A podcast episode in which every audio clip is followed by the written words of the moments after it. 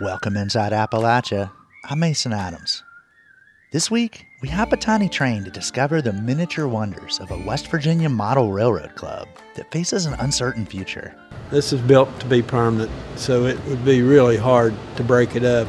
We also visit Madison, West Virginia, a former coal community looking to reinvent itself.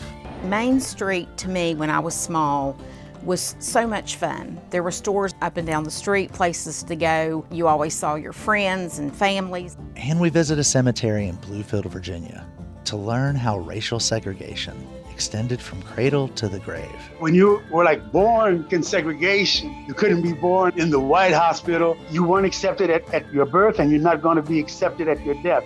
You'll hear these stories and more this week inside Appalachia.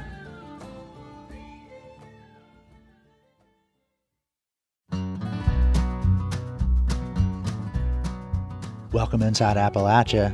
I'm Mason Adams. Model trains are a symbol of American childhood. Now, I never had a train set growing up, but I had friends who did, and one whose grandfather had a pretty elaborate setup. You can probably picture it a circle of track, some plastic trees, a few die-cast cars sitting at the railroad crossing. Well, the model train setup in our next story takes things to a whole different scale. Here's Folkways reporter Zack Harold. Sometime in the 1970s, a group of model railroad enthusiasts in Charleston, West Virginia, started getting together at the local Presbyterian church to talk trains. As the club grew, they found a bigger space where they could set up little dioramas for their engines and cars to traverse. But then in 1998, the Kanawha Valley Railroad Association got a once in a lifetime opportunity. The county commission gave them some money to build a brick and mortar clubhouse, and members decided to use that new space to build one big permanent model train layout. So, like the steel driving men who once tamed the West Virginia mountainsides, they set to work. They built huge tables where they laid track and wired it up to electricity. They crafted rock outcroppings from stacks of ceiling tiles that they roughed up with wire brushes though sometimes they'd just find a nice looking rock outside and add that to the layout.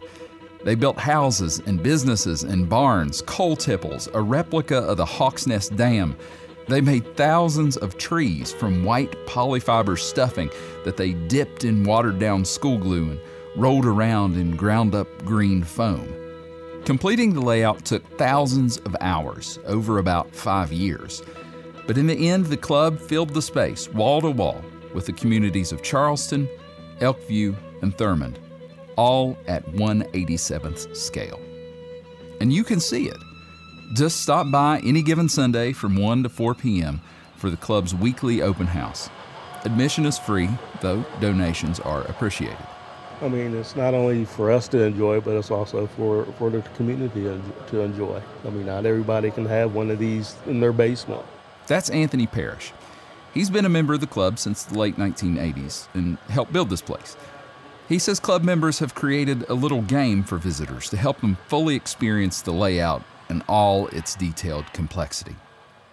Um, we have like a little uh, see if you can find it sheets that we give our visitors to see if they can find all the little detail that we have out here.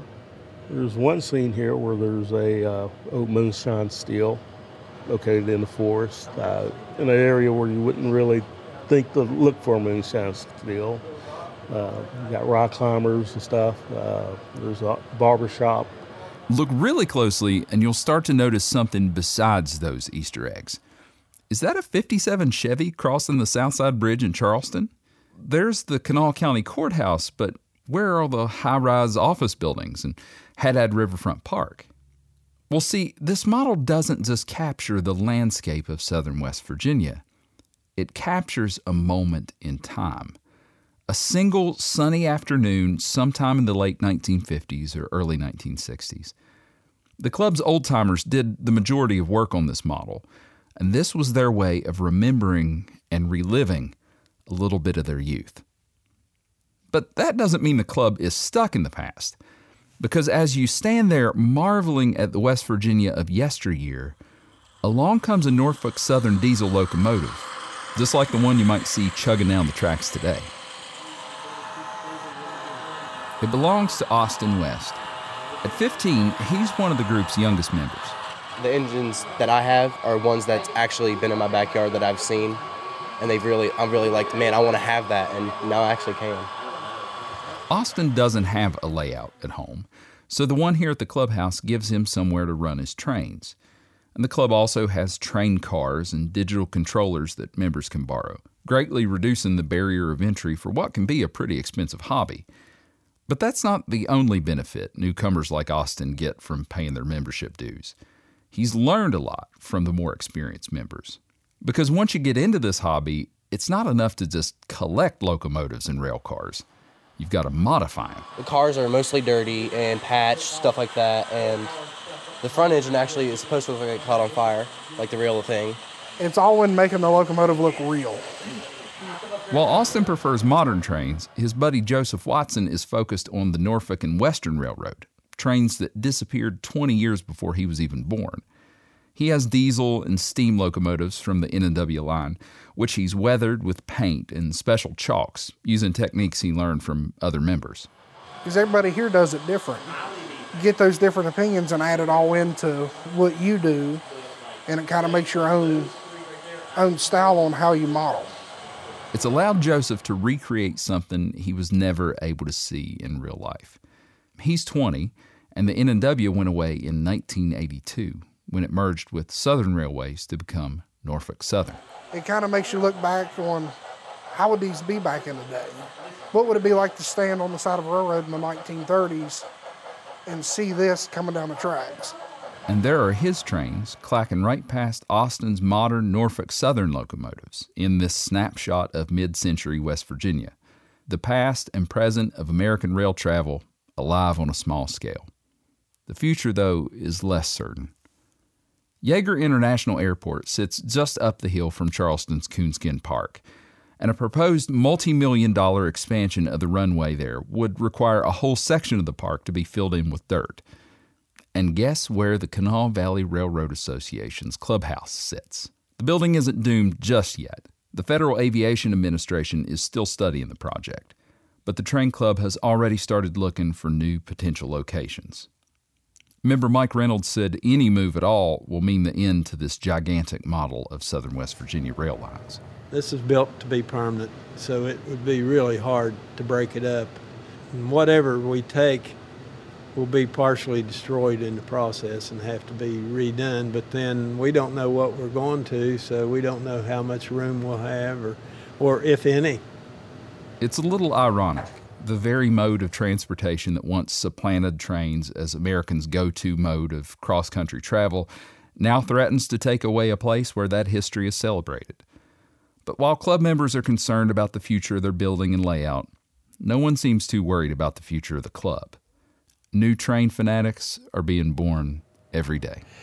I got a grandson that's three years old, and from the from the day that he had any idea what was going on, he has wanted to to fool with the trains. I mean, it's almost like a, you know, a, a fox knows how to hunt. It's like they already know what trains are all about. I think it's magic. I do. I think it's magic in a very small version of Charleston, West Virginia. I'm Zack Harold for Inside Appalachia. First thing I remember knowing was a lonesome whistle blowing and a youngin's dream of growing up to ride. On a freight train leaving town, not knowing where I'm bound, and no one can change my mind but the Kanawha Valley Railroad Association will host its 17th annual Model Train and Craft Show in Charleston on March 11th and 12th, and it holds weekly open houses. That story is part of our Folkways reporting project, which covers arts and culture in the region. To see photos from the Kanawha Valley Railroad Association, visit our website, wvpublic.org. Appalachia's coal industry has had a pretty good last couple of years, all things considered, but a growing number of places have lost coal altogether and after decades of relying on it, they're trying to figure out what's next. That's why West Virginia lawmakers established a grants commission last year funnel federal dollars to coalfield communities. WVPB's Randy Yohe recently visited Madison, West Virginia, to hear about its efforts to build a new economy after coal. Deanna Howell says when she opened her Southern Pineapple Boutique on Madison's Main Street, complete with a tin ceiling from the old Boone County Lumber Company, she knew she wouldn't make a fortune. She says she set up shop here to give hope to what many see as hopeless. Main Street to me when I was small was so much fun. There were stores up and down the street, places to go to shop. You always saw your friends and families. Next door to where we are now used to be a department store, Ellis's department store. It was fantastic. It was two sided. They had a shoe department. Madison Mayor Buddy Hudson applauds Howell's pineapple persistence. His concern, it's just too little for too many big challenges on his revitalization list. The top of my list would be some new storefronts on the main street of Madison so we could bring in new businesses and then in turn would bring in tourism. We don't have the funds to take care of those uh, dilapidated buildings that's on Main Street. We don't have any infrastructure in place to get new uh, businesses on our Main Street area. So we're in, we're in need of financial because the coal severance tax in the city of Madison has been gone for the last four or five years. Revitalizing Madison's Main Street is why the Coalfield Communities Grant Facilitation Commission was created. The Downtown Coal Heritage Museum's potential and needs align word for word with the Commission's mission. Beyond upgrading basic infrastructure, water, sewer, broadband, the Commission is charged with entertaining proposals to preserve or enhance buildings of local historic interest. Museum co founder Larry Lodato says what once was their $25,000 annual share in coal severance tax funds has dwindled to 2,500. If we don't get another penny, we, we, we've got enough money to survive another year here. Our mission statement says it's, it, the museum is alive to preserve the past for future generations. And we have uh, so much memorabilia in this museum, it's unreal. We got a lot of good things that date back to the 1800s. We've got the Battle of Blair Mountains uh, uh, memorabilia. We've got uh, memorabilia from everywhere, just about. And people that bring the bring their uh, treasures in, they want to make sure that, that we're covered by insurance. Locals like Lodato enjoy home cooked lunches at the West Madison Grocery. Locals like former Boone County Sheriff and Delegate Rodney Miller, who knows the challenges involved in finding matching funds for federal and private grants. If you don't have uh, the basic money to operate on, how do you have that extra 10 to 20 percent to match up? Uh, which I mean, it's just simple math. If you don't, if you don't have the money up front to match for those grant applications, it's not going to fly. Uh, and, and, and, it's nothing extraordinary. Uh, it, it's a, it's a common sense approach. Grocery owner Tony Young would like to expand his business and put some cabins up on the nearby land he owns for the Coalfield ATV trail riders desperate for lodgings. We've got sewer and water problems. We've got drainage problems. We've got uh, buildings that are abandoned that need to be fixed, and, and people just don't have the money to do that. It's not just providing the matching funds for these revitalization grants. This commission is charged with providing expert training in applying for and administering the grants. And those are big jobs for small communities. Mayor Hudson says Madison EMS Director Steve Bias pulls double duty to write city grant proposals.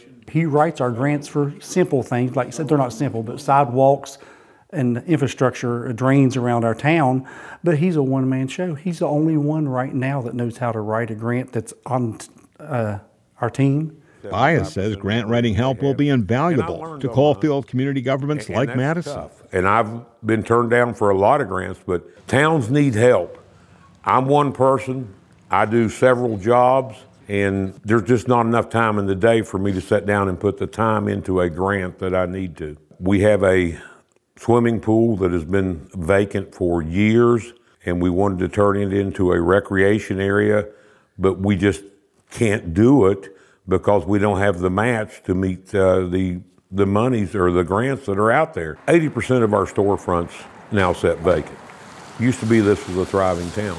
But when you come into Madison, the first thing you see is a burnt building on the right, dilapidated buildings on the left, Grocer Tony Young feels the pulse of this community firsthand. You have the rivers, the streams, the hunting, fishing, kayaking. Uh, you can do all of that here, the Hatfield and McCoy trails.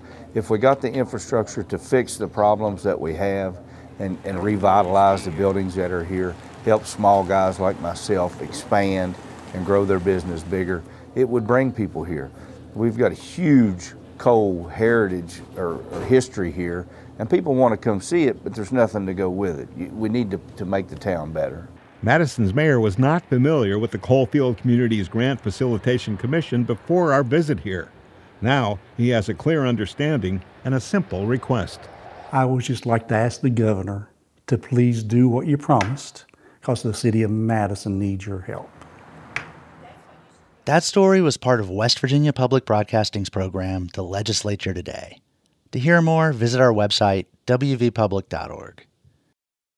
Later this month, the U.S. Fish and Wildlife Service will reclassify the northern long eared bat as an endangered species. The bat's range extends from Canada south of the Appalachian part of Alabama. For generations, the bat made its home in old trees, caves, and abandoned coal mines. But now the species is struggling to survive as the land around it changes. One bat habitat in Kentucky is under threat from a proposed natural gas pipeline. WFPL's Ryan Van Velzer reports from Bullitt County, Kentucky. It's a frigid December morning in the bottomlands at Bernheim Arboretum and Research Forest. The trees are bare, and with each step we wade through the detritus matting the forest floor. Let's walk over here. Let's start looking at these two caves. That's Conservation Director Andrew Berry. When the temperatures drop, northern long-eared bats hibernate deep in abandoned mines and caverns like this one. These bats have wingspans up to 10 inches and bodies a little bigger than a wine cork. They wedge themselves into cracks and fissures deep inside caves, safe from predators. Come over to where I'm at, right here. Yeah, you see him? Oh, I do. Yeah, hanging upside down, just like you imagine a bat would. But it's not a northern long eared bat.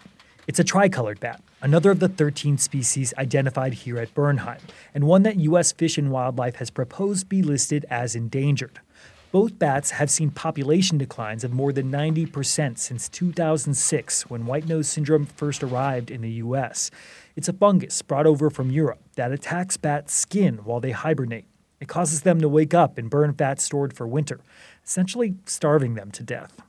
These bats are found in 37 states, but white nose syndrome has decimated their populations. U.S. Fish and Wildlife listed the species as threatened in 2015. At January's end, the northern long eared bat will be listed as endangered. Berry says it might be caves like this where small populations find refuge. You know, it could be that you're just going to have a few individuals that hang on in places like this. That's usually what extinction looks like. And white nose syndrome isn't the only reason why these bats are going extinct. State Wildlife Extension Specialist Matt Springer says mining, logging, and urbanization have all contributed. You know, habitat never actually is, is created or destroyed. It just changes forms. And when it changes forms, there's going to be winners and losers. Fish and Wildlife estimates bats contribute $3 billion a year to U.S. agriculture through pest control and pollination. Springer says drastic changes are needed to save both these and other species. Yeah, we don't ever truly understand the role of a species within a system until we remove it completely. Berry and I have been trekking through the upland forest looking for a very specific tree. This is the one. It's rotted and full of holes, with pieces of shaggy bark peeling back like wallpaper. Northern long eared bats hide their pups in trees like this while they go out foraging for moths and beetles at night. Uh, back in 2017, we tracked a bat from Cave Hollow over here onto this ridge near the Cedar Grove Wildlife Corridor. And that bat was found in this tree we think it's probably a maternity roost. The tree is less than a quarter mile away from the proposed route for a Louisville Gas and Electric natural gas pipeline that would cut through this conservation area. That project is currently on hold as federal officials search for critical habitat for endangered bat species. To see a species like the northern long eared bat, which just decades ago would have been very common here at Bernheim, uh, to see it plummet to the point of near extinction, it's just a, another one of these indicators of the trouble that global biodiversity is having. I'm Ryan Van Velzer in Louisville. Later in the show, we'll hear about the 46th annual Appalachian Writers Workshop in Kentucky. Last year, the workshop was cut short when floodwaters swallowed the town of Hindman and damaged the Hindman Settlement School. Once the the dust settled, um, and we, you know, got campus and the community kind of back into a better position, and uh, we immediately began the planning process again. That's coming up later. You're inside Appalachia. I'm Mason Adams.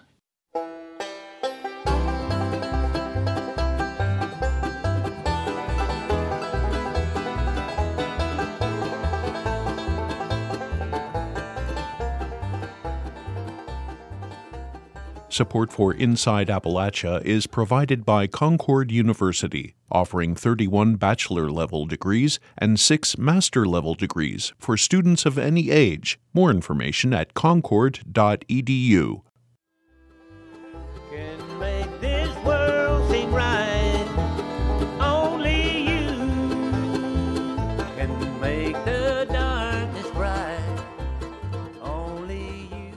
Driving is a big deal.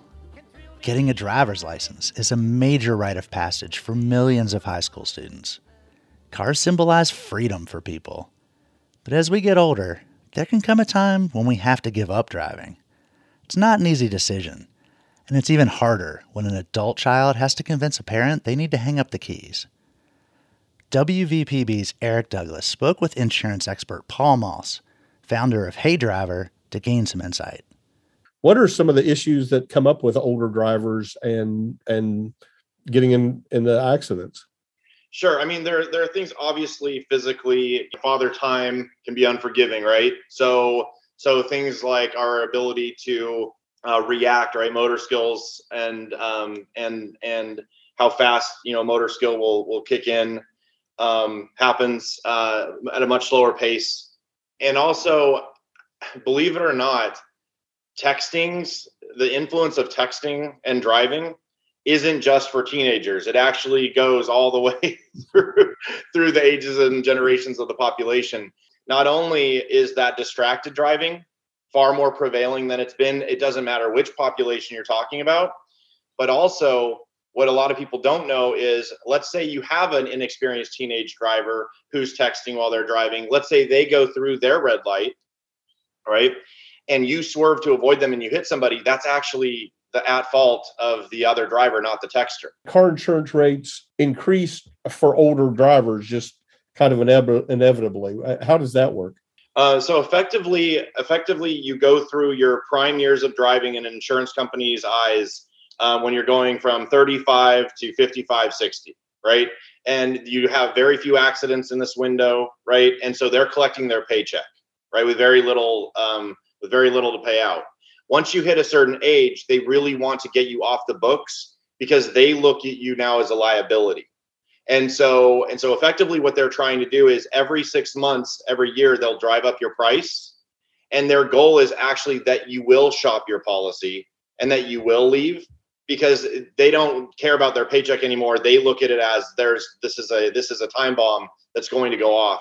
And so um, and then eventually they will just flat cancel people and make and force them to shop. But that that is how it works. Interesting. Uh, is there is there a top end where they say we're we're just not going to do it anymore? It really depends on the company. You know, Allstate has their algorithm, State Farm has their algorithm, etc.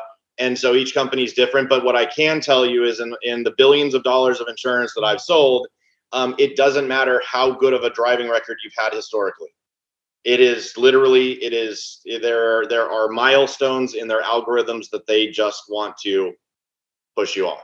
What should i as a uh, as a child look for in my parents to say hey mom it's time to stop. Now in my case we we went through two years ago and and fortunately it was relatively simple. Yeah. uh, she didn't fight it but i you know that's a period where you're losing your freedom you're losing your ability to to do things for yourself. So so what are some of the benchmarks that that we need to look for as as children to talk to our parents? Yeah there are certainly things there are certainly you know signs right? I mean the the vision is decreasing moving slower. There there are certainly those signs that are pretty um, that are pretty visible but there's also ego involved right nobody nobody wants to face the fact that you know they're um, physically they're going through these changes this is one of those places where where one self actualization really matters being honest, can you really see? Can you really respond like you need to to be in a vehicle? Um, certainly, freeway versus you know residential road. There's probably two different benchmarks for that. But the thing is, and this is, and and when somebody can't, when somebody you know isn't willing, and when somebody's like that, you know, staunch, you know, I'm not, you know, I can drive, I'm just fine. You really, in those cases, if you can make it about other people, one, if that person gets injured, then their family's going to care and they're going to be sad right and so it does it does impact other people the other thing is accidents are usually two car incidents and so and so if you if you get in an accident you also have the potential to hurt somebody else and kill somebody else. It's not just about you. Uh, what haven't we talked about? Um, i think that's the key. The key is genuinely gen, genuinely be honest with yourself about your abilities um, because you really can turn your family's life up upside down and other people other families lives upside down. That was insurance expert paul moss from hey driver speaking with eric douglas. The interview was part of the series getting into their reality caring for aging parents. The interview was part of the series getting into their reality caring for aging parents. For more visit our website at wvpublic.org the massive Norfolk Southern derailment in eastern Ohio near the Pennsylvania border shocked many of us who live near railroads. Rail lines wind throughout Appalachia, carrying everything from coal to heavy equipment to chemicals. Following the accident earlier this month, residents of East Palestine are back in their homes, though not without some lingering worries. Ten of the train's 50 cars carried hazardous materials, including vinyl chloride a volatile suspected carcinogen. It's a colorless gas used primarily to make PVC. The accident prompted an evacuation of over 5,000 residents. Toxins went into the air and seeped into the local water supply. Last week, after air sampling showed no elevated level of toxic chemicals, officials announced that East Palestine residents could return home. Kurt Kollar of the Ohio Environmental Protection Agency said the water near the site had also been tested. The unfortunate side, those were immediately toxic to fish, but all the information and data to date is it has still been protective for the drinking water uh, as it applies for drinking water standards. The Allegheny Front reported water samples from several waterways were being taken daily to ensure the continued safety of drinking water. Also, the East Palestine Police Department announced that a potable well task group was going to go knock on doors of homes that have been identified as having at risk drinking water wells in the area. This story is ongoing.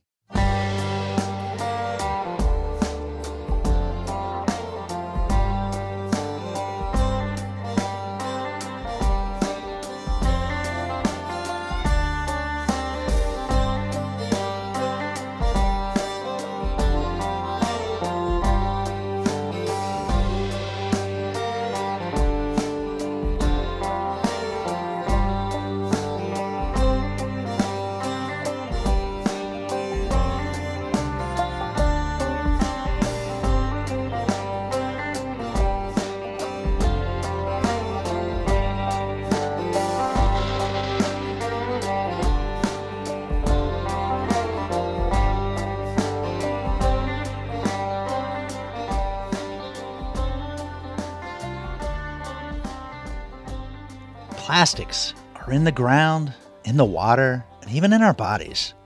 It's a growing problem for the health of people and the planet, and solutions are needed to address it. One solution is being touted by the plastic industry itself chemical recycling. But it's expensive and unproven, and critics say it's part of the problem. Kara Holsopple has more from the Allegheny Front. A new peer reviewed study by the National Renewable Energy Lab in Colorado looked at the costs and environmental impacts of current and new technologies for recycling plastic. James Bruggers wrote about it for Inside Climate News. I asked him why plastic is a difficult material to recycle in the first place. Well, plastics were never designed to be recycled. They're made of polymer chains and chemical additives. Many of them are toxic. These additives are meant to give the material different properties like flexibility, texture, clarity, and color.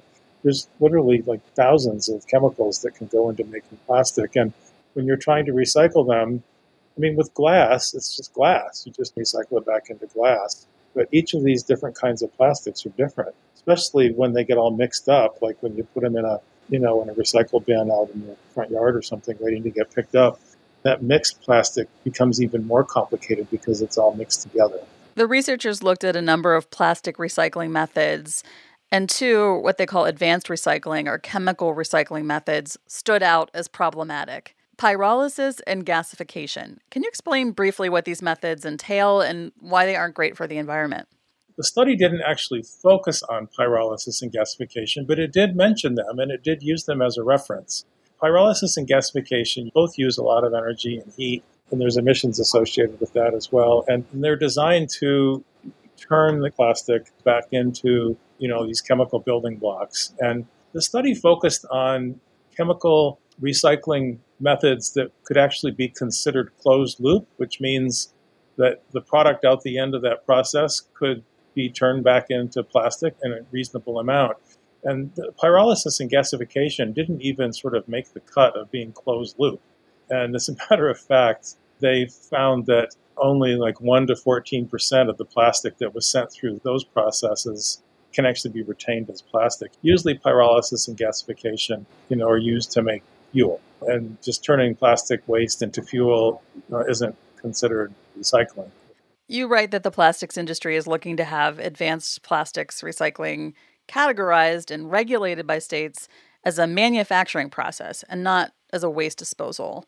And legislation has been passed in 21 states doing just that, including Pennsylvania. What are the implications of that classification? The uh, chemical industry or plastics industry would argue that the implications of that is to give support for what they say is an answer to the plastics crisis that we have in the United States and globally. I mean, it's a really big crisis. It's, it's like 400 million tons of plastic waste is generated each year globally, and it's twice as much as a couple decades ago. And you know, most of it's dumped in landfills or burned in incinerators or littered across the environment. A lot gets in the ocean. So they would argue that we need to streamline the regulatory process to encourage this whole new technology.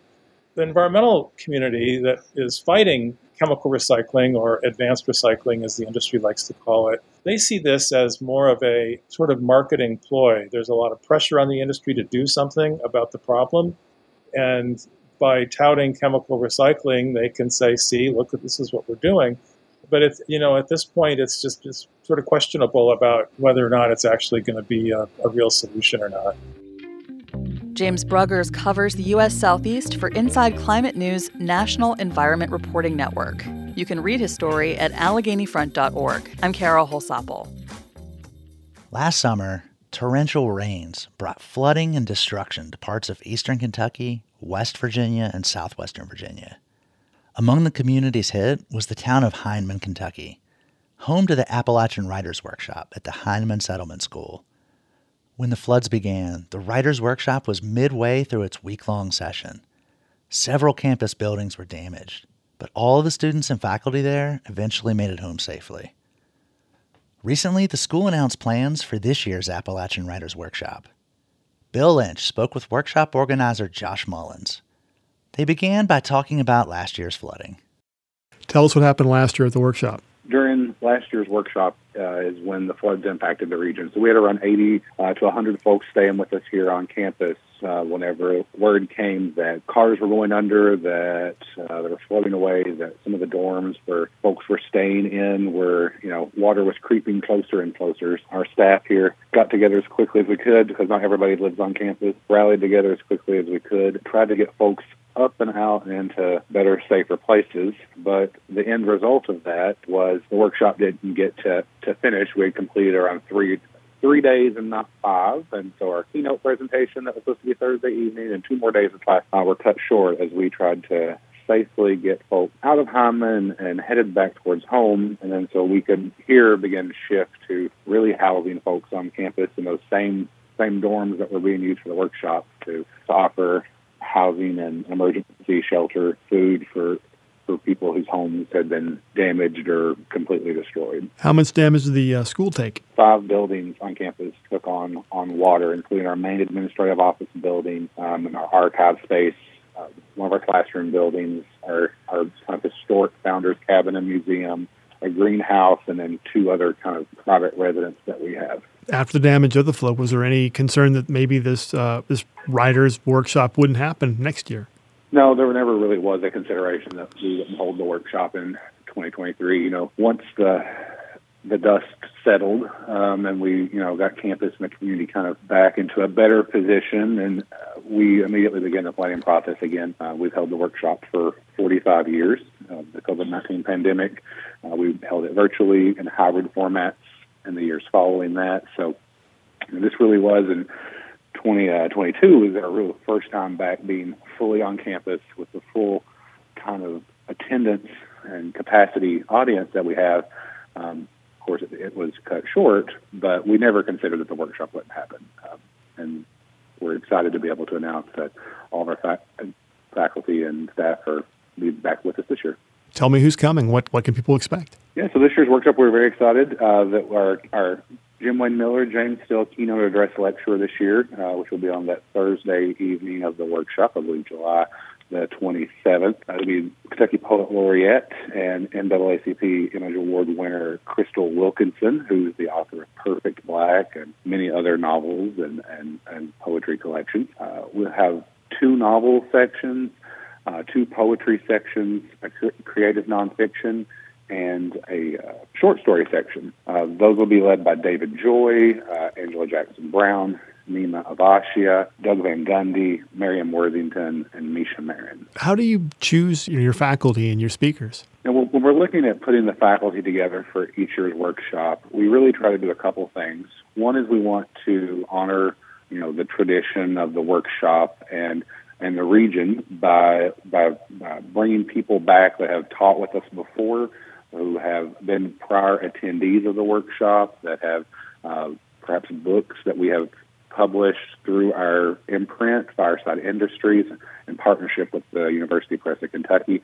Then we also look for those who are kind of new and emerging voices in Appalachian literature, um, uh, who have a strong commitment to this place and its people, making sure that we're representing you know, a wide array of voices. And so we always want to make sure that uh, we're being true to Appalachia and the diverse makeup of, of the people that live here and the faculty that we that we hire to come to the workshop. How many writers come out to learn? Our capacity is 72. We admit 12 individuals um, into each of the six genre sections that we offer each year. That seems pretty focused. It is. It is a selective process to be admitted to come. You know, it's not. You don't really register for the workshop as much as you apply.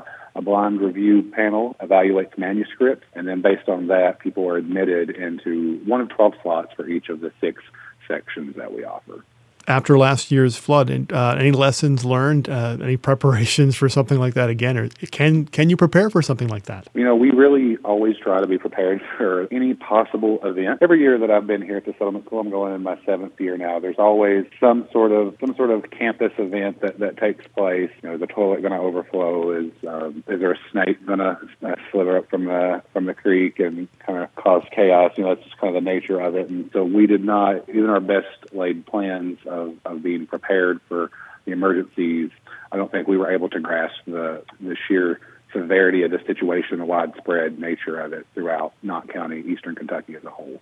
But with that said, we have definitely learned from that. You know, we have better plans in place now than we ever have, and we would welcome folks to come back and be with us this year and, and to learn from the great faculty that we have lined up. Josh Mullins, thanks a lot. Thanks so much. More information about the Hindman Settlement School and the Appalachian Writers Workshop can be found on the school's website hindman.org.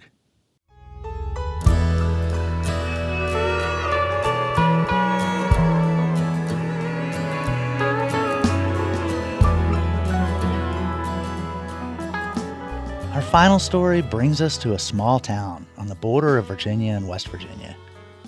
For decades on the Virginia side, graves of the black residents who helped build the community were neglected in the town's segregated cemetery. And it might have stayed that way if it hadn't been for the efforts of one persistent woman whose family's buried there. Folkways reporter Connie Bailey Kitts brings us this story. I grew up in Bluefield, Virginia, across the street from the town cemetery. My dad and I would go for walks there. He'd see a grave marker and tell me stories about the little girl who tried to save her siblings from a fire, or his school friend shot down in World War II. But there was a whole segment of our community that he couldn't tell me about because their graves were overgrown and hidden in the woods until recently. Susie, who did you see right there? Who? Oh, yeah, Trigg. I knew some of the Triggs, yes. That's 96 year old Thedia Harris talking to her daughter Susie Green. They're searching for names that Thedia might recognize as we walk across the slope of Maple Hill Cemetery. We got the grass cut. Yeah, that looks good. Mm-hmm. Got a chair up there to sit in. The grass hasn't always been cut, and there hasn't always been a place to sit down. Not back in the 1950s when Susie was a child. My mother would bring us out here to see her mother's grave, but we couldn't see it, the marker, because it was nothing but brush. And I, it was hard for me as a child to understand how in the world is your mother buried over there and it's weeds. Uh, uh, you, you're pointing to weeds. This was the town's African American cemetery. It was established in the 1890s. There was a larger cemetery for white residents as well. The two lie next to each other with a strip of pavement keeping them separate. Over the years, black families were increasingly unable to bury relatives in this section of the cemetery as it became completely overgrown with thick brush and trees. And you know it's not going to be equal if it's separate because if it's equal, then why is it necessary to be separate? Joseph Bundy is an African American community historian. I spoke to him by phone. He was a longtime resident of the Bluefield area and he remembers life under Jim Crow when segregation was cradle to grave. When you were like born in segregation, you couldn't be born in the white hospital. You weren't accepted at, at your birth, and you're not going to be accepted at your death. The most sacred part of your existence being your birth and your death. It wasn't until the 1950s and 60s that cemeteries in the South stopped segregating by race. Ruth Jackson is 91 and grew up next to Maple Hill Cemetery. She remembers watching the African American funeral processions in the late 1930s. They would come down for the bury in the black cemetery. They had their coffin in a wagon. I was a little tiny girl, five or six or seven, and uh, they would be singing. They sang all the way up the street, turning into the cemetery. Oh, I'm so glad. Trouble don't last always. Oh, That's Joseph Bundy singing Hush, Hush, a funeral song he learned from his father. The last funeral in the black section of Maple Hill Cemetery was in 1964.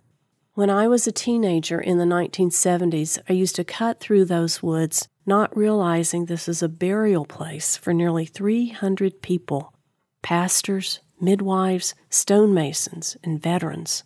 And what I also didn't know was that the town owned both sections of the cemetery, though it only maintained the section reserved for whites. It might have stayed that way too, but in the early 2000s, a volunteer working with the Historical Society made a discovery, and she realized something that others seemed to have forgotten. June Brown was looking through Old Town records when she found cemetery receipts for payments with the words colored section written on them. The town had owned the black graveyard and it had sold burial plots to black residents. I just thought, why are those graves not being taken care of? These plots were paid for a search of courthouse records later documented the town's original 1896 purchase of the land for the black cemetery. But if it's a public cemetery, then you, you don't have a right not to take care of it. And that's what I found in those papers.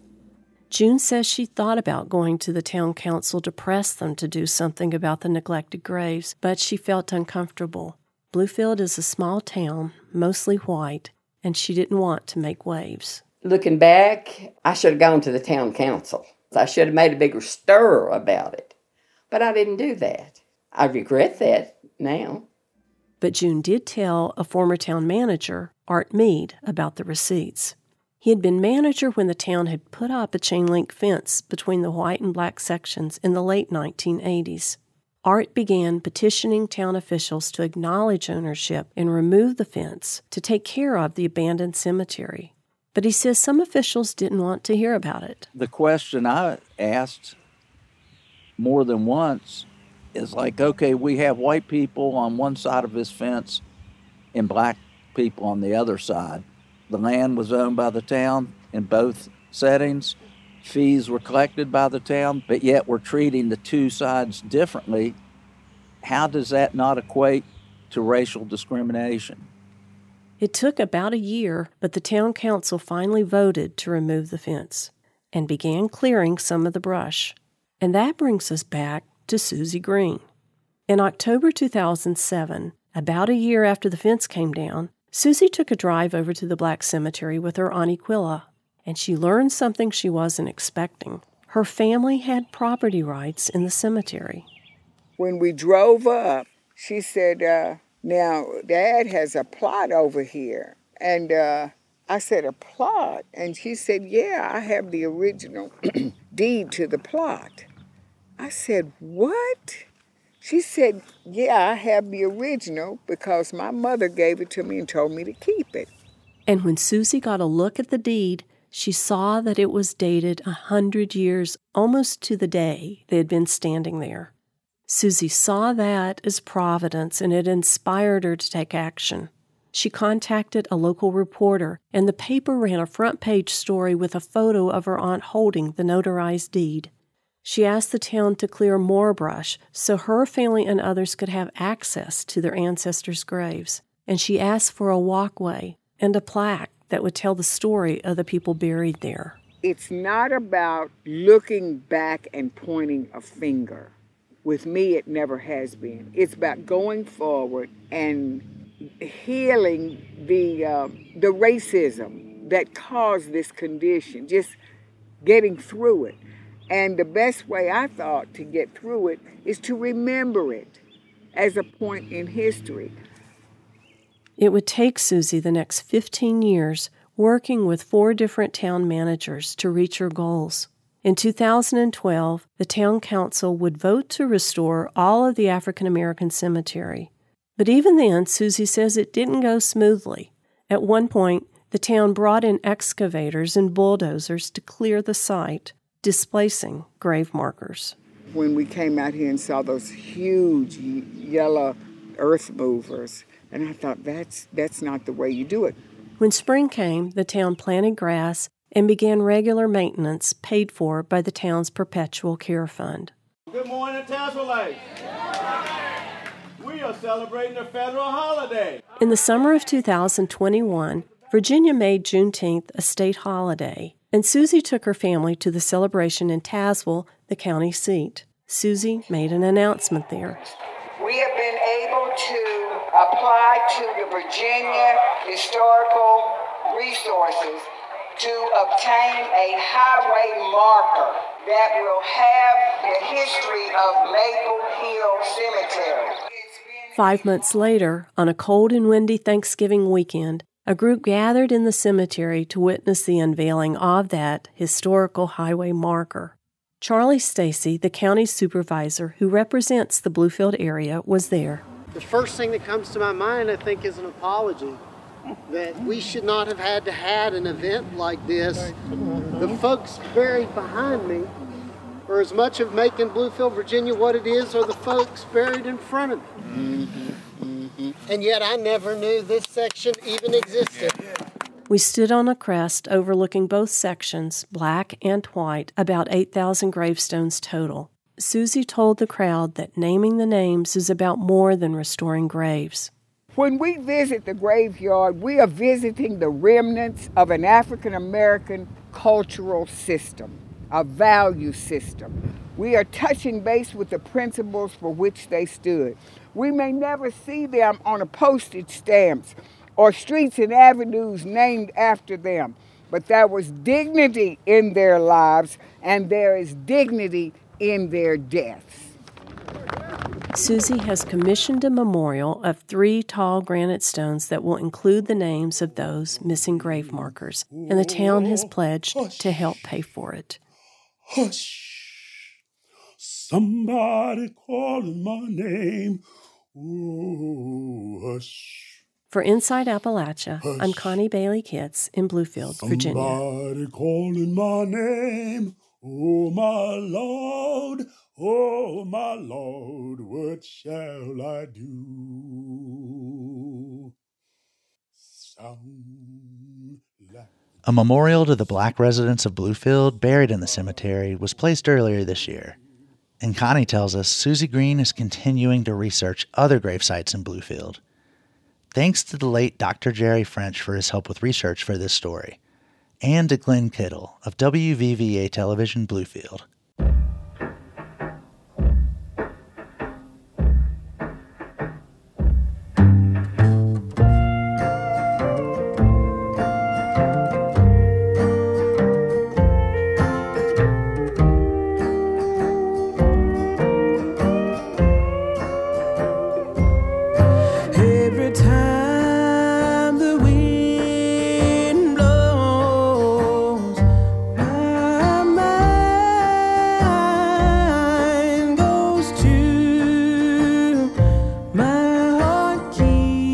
Keeps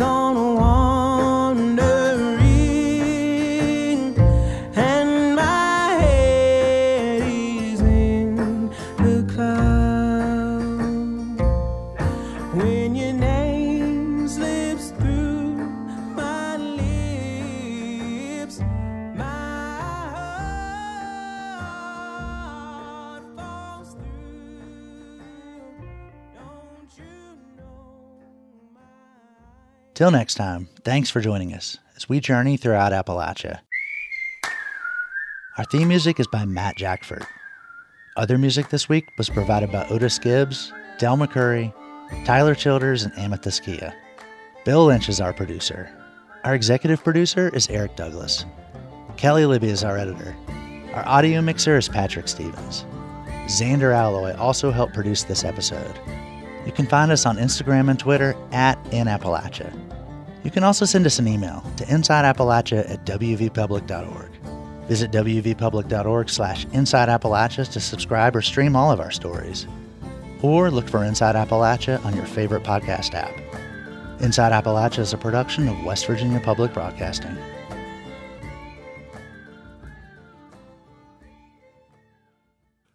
Support for Inside Appalachia is provided by Concord University, educating the people of our region and beyond for more than 150 years.